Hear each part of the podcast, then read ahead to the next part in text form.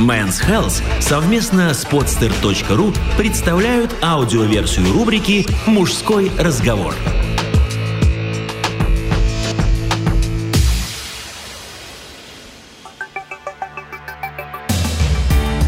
Правила жизни мертвого француза. Философ XVI века учит нас разумным отношениям с модой, порнографией и эректильной дисфункцией.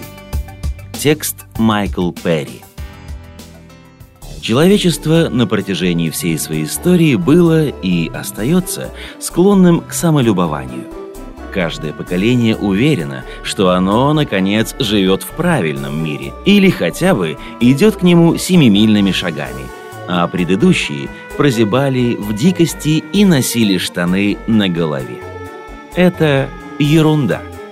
Да, Именно в наше время изобретены iPad и унитазы с функцией шумоподавления, но это не значит, что мы стали какими-то другими. Гаджеты и новые услуги населению – это упаковка будней. А волнуют нас все те же вопросы – здоровье, секс, отношения, политика. Это обсуждалось и 500, и 5000 лет назад. Можно сказать, что, например, во Франции эпохи Возрождения даже был свой Men's Health. Правда, звали его Мишель Монтень, и свои советы по жизни, основанные на личном опыте и работах специалистов, он давал не в журнале с фривольными картинками, а в бесконечном сборнике эссе, озаглавленном «Опыты». Тем не менее, даже через 420 лет после его смерти а эту дату мы всей редакцией празднуем как раз в сентябре, многие мысли Монтэня кажутся вполне современными. Например, о моде. Задолго до того, как на Земле появились хипстеры, Монтэня беспокоило, что форма все чаще начинает главенствовать над содержанием. Я ненавижу наших модников, относящихся нетерпимее к платью с изъяном, чем к такой же душе – и судящих о человеке лишь потому, какие на нем башмаки. Сам он в конечном итоге выбирал простоту. «Я хочу, чтобы меня видели в моем естественном виде, непринужденным и безыскусственным, ибо я рисую не кого-либо, а самого себя. Я одеваюсь исключительно в черное и белое. Возможно, ты добавишь цвета в эту гамму, но пользуйся правилом Монтэня. Не надевай то, в чем ты чувствуешь себя глупо. Не правда ли совет на все времена? О прическах. Возможно, из-за своей лысины, мой старый лысый седой образ, Монтень был особенно пристрастен к чужим прическам. В эссе о старинных обычаях он сообщает с явным осуждением. Древние галлы спереди носили длинные волосы, а затылок выстригали. Этот обычай недавно перенял наш изнеженный и расслабленный век. Выглядело это, надо думать, по-идиотски. Но чем мы лучше древних галлов? Вспомни Дэвида Боуи или Виктора Цоя с их прической «Маллет», когда спереди волосы короткие, а сзади длинные. Англичане говорят о маллете. На лбу офис, на затылке вечеринка.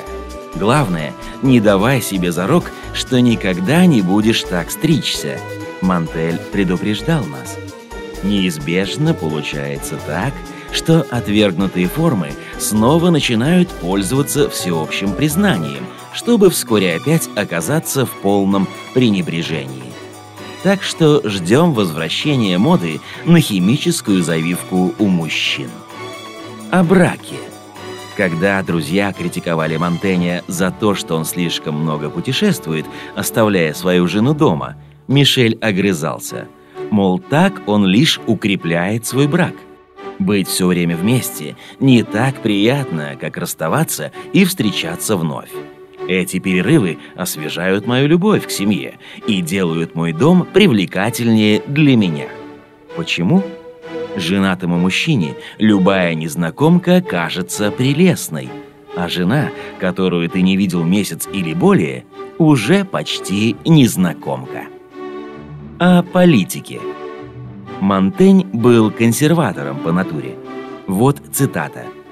«Плоды смуты никогда не достанутся тому, кто ее вызвал. Он только всколыхнул и замутил воду, а ловить рыбу будут уже другие».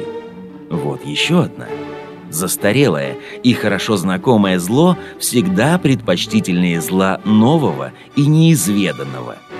Но это не значит, что ты можешь просто забыть о политике, ведь в этом случае политика сама за тебя все решит.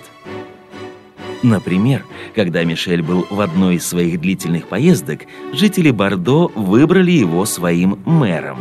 И король это решение утвердил – чем Монтень был крайне недоволен. О сексе. А давай раз и навсегда откажемся уже от употребления выражений типа «она мне дала». Если женщины не могут оказывать нам благоволение, иначе как только из жалости, то лучше вовсе не жить, чем жить подаянием – писал Монтень. Ведь это отношения, требующие взаимной приязни и сродства.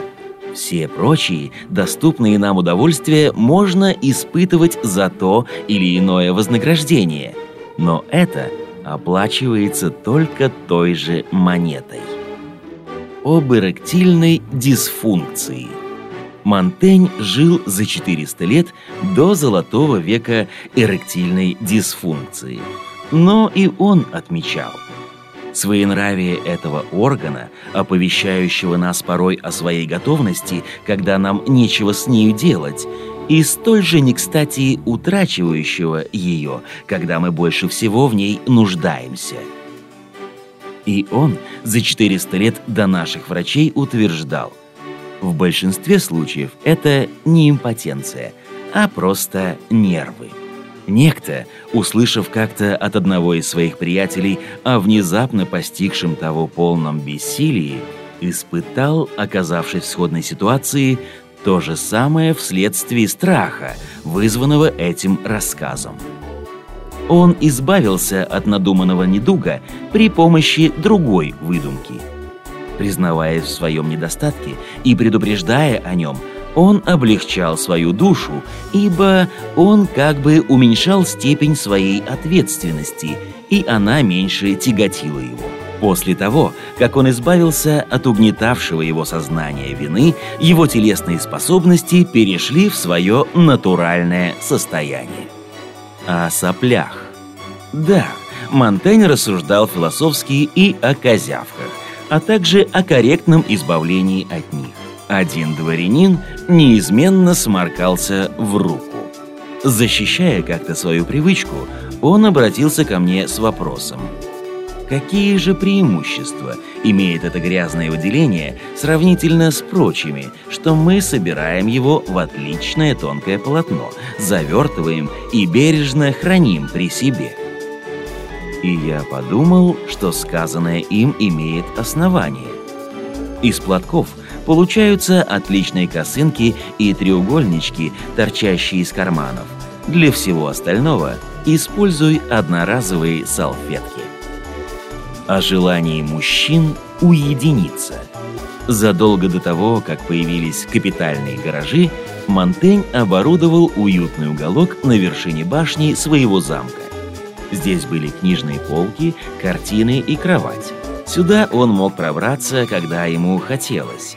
Монтень любил пребывать в одиночестве, чтобы отдохнуть от дел и обязательств. И был даже рад, когда один друг плохо обошелся с ним, потому что ему больше не надо было проводить с ним свободное время. Сидя в туалете с книжкой, ты не прячешься, ты размышляешь. О еде.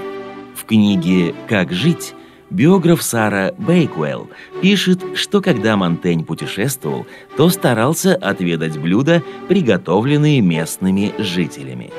Он считал неправильным не похвалить как следует то, что нравится другим. И говорил, что нам следует проявлять любопытство к тому, что едят иноземцы. Так что ешь местную еду, когда путешествуешь, а иначе ты будто и не уезжал никуда. О порнографии. Когда мальчишки украсили игривыми картинками стены его замка, Монтеня возмутил не вандализм и не сама отсылка к сексу, а чрезмерная степень анатомических подробностей, поскольку они порождают у женщин убийственное презрение к нашему природному естеству. В 2012 можно сделать такой вывод. Если хочешь смотреть порно вместе с женщиной, используй ноутбук, а не телевизор с экраном в 52 дюйма. О деньгах в возрасте под 40 Монтень дорвался до денег. Удачно женился и получил наследство от умершего отца. И вдруг обнаружил, что быстро превращается в скопидома. Чем больше денег у меня появлялось, тем больше становился мой страх потерять их. И только новое, особенно дорогое путешествие позволило ему впасть в новое состояние. Монтень обнаружил, что на получение новых впечатлений и знаний он может тратить деньги свободно и быть при этом счастливым. Не пора ли нам с тобой в отпуск? О пуканье. Монтень, как и любой озорник, находил свое очарование в метеоризме. Он также считал, что подавлять пуканье вредно и даже смертельно – как часто бывает, что живот человека, который не дал себе возможность избавиться от газов, доводил его до порога болезненной смерти. И восхищался императором Клавдием, который разрешил свободно пукать в любом месте. Мы поддерживаем опасения Монтэня, но добавим. Если метеоризм стал для тебя проблемой – лучше не портить воздух круглосуточно, а обратиться к врачу. А тебе? Почему я люблю Монтэня больше остальных философов? Потому что он познавал этот мир, изучая не поведение других, но самого себя. Он беспощадно раскапывал все уголки своей души, чтобы исследовать их. Он внимательно и каждодневно работал над тем, чтобы сделать себя лучше. И даже если видимых улучшений не было, Монтень напоминал нам. Вот это интеллектуальное беспокойство и непрерывная работа по самосовершенствованию в чем-то даже важнее, чем сами результаты работы над собой. Мишель Эйкем де Монтень 1533-1592. Французский писатель и философ, автор сборника эссе «Опыты». Утверждал, что смысл жизни человека в достижении счастья. Но основным условием такового считал не сочетание внешних условий, а внутреннюю готовность самого человека к счастью – Монтень писал, что человек должен выработать в себе состояние духа, при котором счастье чувствуется сильнее, а несчастье слабее. Собственно, все труды Монтэня были призваны проинструктировать читателя, как достичь подобного состояния. Сделано на podster.ru